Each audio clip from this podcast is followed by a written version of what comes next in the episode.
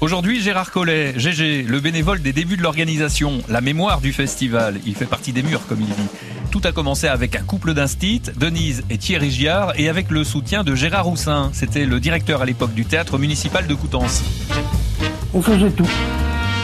C'est-à-dire qu'on s'est retrouvé à faire euh, évidemment euh, l'affichage, à faire de la promo. On faisait à manger pour les musiciens, avait toutes les tâches, on faisait les chauffeurs euh, et on était 12, on nous a appelés les 12 apôtres. Alors, les 12 apôtres, des 12 apôtres, vous êtes le dernier, hein, en fait, jusqu'à aujourd'hui, pour la 40e édition. D'après vous, Gérard Collet, qu'est-ce qui explique une telle longévité pour ce festival Jazz sous les pommiers? Ben, Je crois que déjà, c'est la fidélité des spectateurs qui a grandi avec nous et qui nous a suivis. Parce que de toute façon, euh, euh, c'est facile d'organiser, c'est encore plus facile quand le public est là.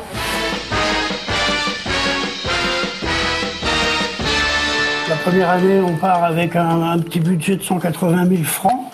Il y a 4000 spectateurs payants.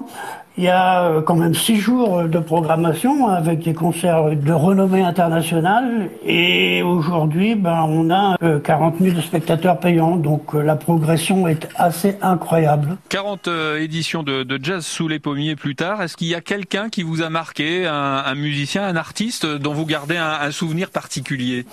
Évidemment, notre joie la, la plus grande, c'est quand on peut accueillir notre artiste, notre Dieu.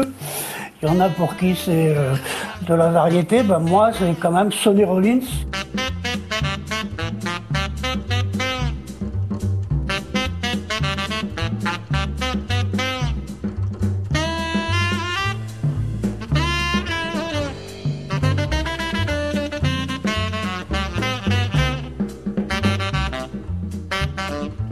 Et pour moi, le meilleur saxophoniste euh, au monde il est encore vivant et il est venu en 95. Et là, c'était un merveilleux souvenir parce que j'ai pratiquement pu le toucher. C'est quelque chose d'assez incroyable. Gérard Collet, fan de Sonny Rollins et bénévole de la première heure à Jazz sous les pommiers. C'est le seul de l'équipe de 1982 à être encore dans l'organisation aujourd'hui.